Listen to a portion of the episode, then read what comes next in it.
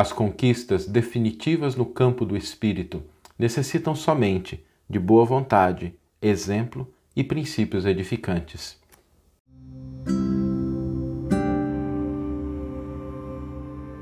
Você está ouvindo o podcast O Evangelho por Emmanuel, um podcast dedicado à interpretação e ao estudo da Boa Nova de Jesus através da contribuição do benfeitor Emmanuel. Hoje nós vamos refletir sobre aquilo que é necessário para o nosso crescimento, para a nossa transformação no sentido espiritual. E quando nós pensamos sobre essa temática, o exemplo do Cristo é impressionante, porque Jesus promoveu, sem dúvida alguma, a maior transformação que nós temos na história do planeta. A mensagem, o ensino, a proposta, os princípios do Cristo, eles estão presentes desde quando Jesus veio até hoje, dois mil anos depois. Né? Ainda estão presentes. A gente hoje se reúne aqui em torno dessa mensagem de consolo, de esperança, de paz, porque essa mensagem ela se tornou uma mensagem imortal, se tornou uma mensagem eterna. E quando Jesus veio trazer a sua mensagem, trazer a sua proposta, é curioso porque ele não faz uso daquilo que muitas vezes a gente poderia esperar como sendo essencial para as grandes transformações. Jesus não se vale dos grandes elementos da sociedade, da época em que ele veio, para poder transformar o mundo. Ele vem numa manjedoura singela, ele não decreta coisas, ele não impõe, ele não estabelece leis, ele lida com pessoas simples, pescadores, pessoas que estão ali cuidando de afazeres simples do dia a dia, pescadores, pastores, pessoas do cotidiano, sem nenhuma notoriedade, nenhuma posição social de maior relevância. Escolhe uma aldeola, uma aldeia singela, porque quando a gente pensa né, em Nazaré, quando a gente pensa em Cafarnaum, quando a gente pensa em Belém, mesmo quando a gente pensa em Jerusalém. Jerusalém é uma cidade importante dentro do contexto judaico, né? é a capital, o centro do templo, mas do ponto de vista do Império Romano daquela época, né, era sem muita relevância. Tanto é que na década de 70, quando acontece uma revolta em Jerusalém, o Império Romano marcha sobre a cidade e destrói tudo o que tinha ali. Jesus não se vale das grandes coisas, porque é preciso, para a transformação definitiva do espírito, elementos que são simples. Eles não são coisas extraordinárias.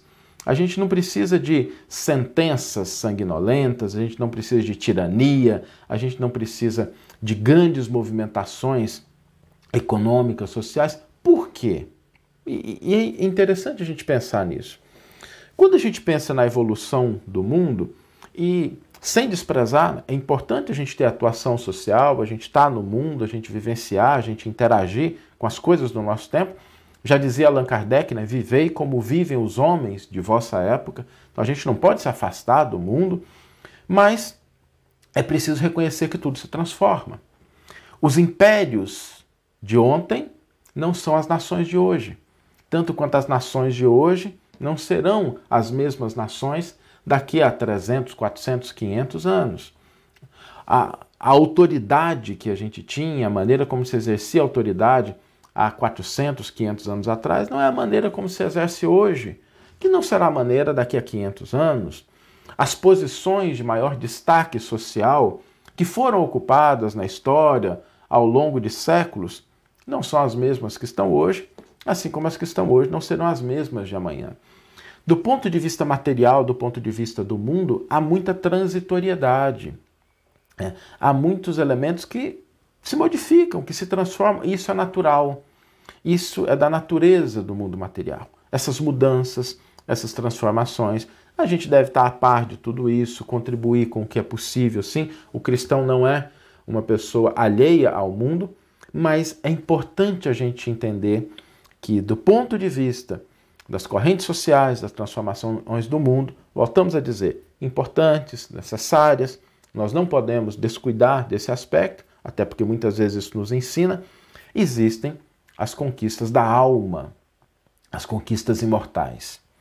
E do ponto de vista dessas conquistas imortais, as necessidades, os recursos, os elementos de que nós necessitamos, às vezes são muito poucos, às vezes são muito simples. Para uma transformação do espírito, para a transformação do que nós somos como essência, como seres espirituais, basta a boa vontade, basta o exemplo edificante, basta a disposição para a gente trabalhar, para a gente ouvir. E os princípios de amor, de fé, de esperança, de caridade. E quando a gente fala em princípio, é importante a gente entender que são princípios, não são regras. Às vezes as pessoas se apegam muito às regras e a regra ela é algo meio engessado. O princípio ele se ajusta à nossa vida. Ah, eu estou em casa hoje, eu estou lidando com a minha família, ou estou no trabalho, ou estou no trânsito, ou estou numa atividade social. Os princípios são os mesmos. Os princípios de amor, os princípios de caridade, os princípios de fé, os princípios de esperança, da gente manter sempre uma boa energia, sem cair na ingenuidade, mas buscando trazer o que nós temos de melhor dentro de nós, para que a gente possa também acender a luz naqueles que estão à nossa volta. Por isso, quando nós pensamos no crescimento espiritual, só falta isso para que a gente realmente esteja nessa jornada, que é a gente buscar os princípios, o exemplo, a boa vontade, sobretudo. Não é necessário grandes recursos, grandes posições, posições de notoriedade, autoridade.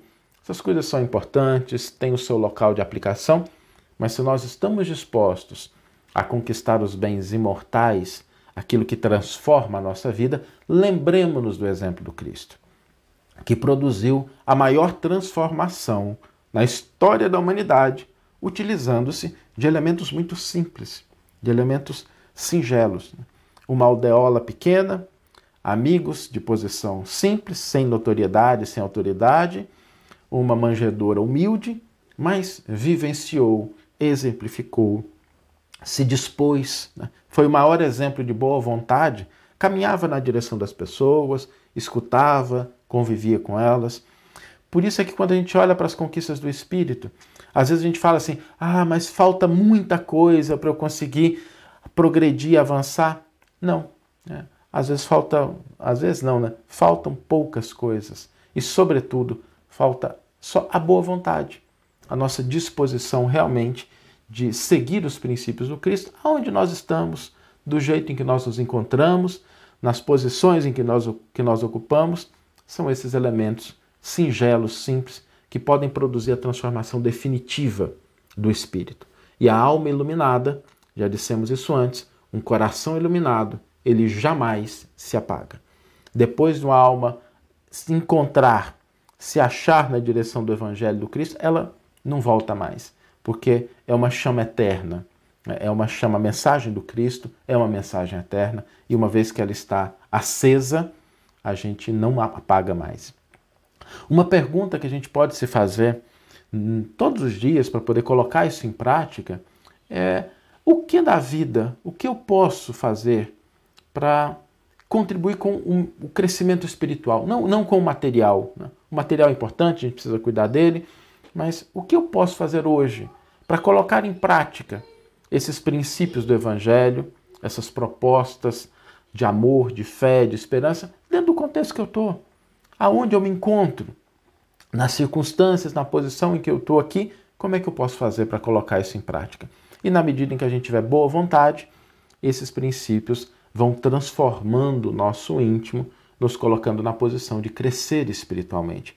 Então falta pouco, está né? Tá ao alcance das nossas mãos, desde que tenhamos boa vontade, disposição para exemplificar e seguir os princípios do Evangelho que estão à nossa disposição, disposição de todos nós. Né? A mensagem de Jesus uma mensagem que está disponível para todos nós, para que a gente possa de fato estabelecer o caminho para o nosso crescimento espiritual. Vamos ler agora a íntegra do versículo e do comentário que inspiraram a nossa reflexão de hoje. O versículo está no Evangelho de João, capítulo 14, versículo 22, e nos diz o seguinte: Judas, não o Iscariotes, lhe diz: Senhor, o que sucede para que estejas prestes a te manifestar a nós e não ao mundo? E Emmanuel intitula o seu comentário Basta Pouco. Um dos fatos mais surpreendentes do cristianismo é a posição escolhida pelo Salvador a fim de anunciar as verdades eternas. Não aparece Jesus em decretos sensacionais, em troféus revolucionários ou em situações de domínio.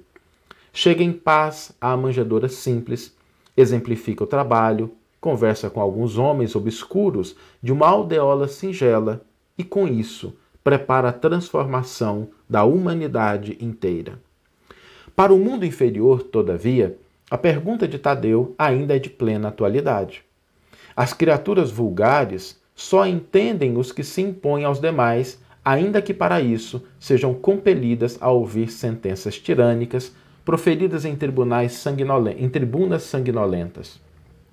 Apenas compreendem espetáculos que ferem a visão e gestos teatrais dos que dominam por um dia para sofrerem amanhã o mesmo processo transformador imposto ao mundo transitório ao qual se dirigem. Jesus, todavia, falou à alma imortal. Por esse motivo, suas revelações nunca morrem. Além disso, provou não ser necessária a evidência social ou econômica para o serviço de utilidade a Deus, demonstrando ainda não ser para isso indispensável a cidade com as arregimentações e recursos faustosos. Bastarão os princípios edificantes e simples, uma aldeota sem nome e alguns poucos amigos. O portador da boa vontade sabe que foi esse o material com que o Cristo iniciou a remodelação da vida terrestre. Que você tenha uma excelente manhã, uma excelente tarde ou uma excelente noite e que possamos nos encontrar no próximo episódio. Um grande abraço e até lá!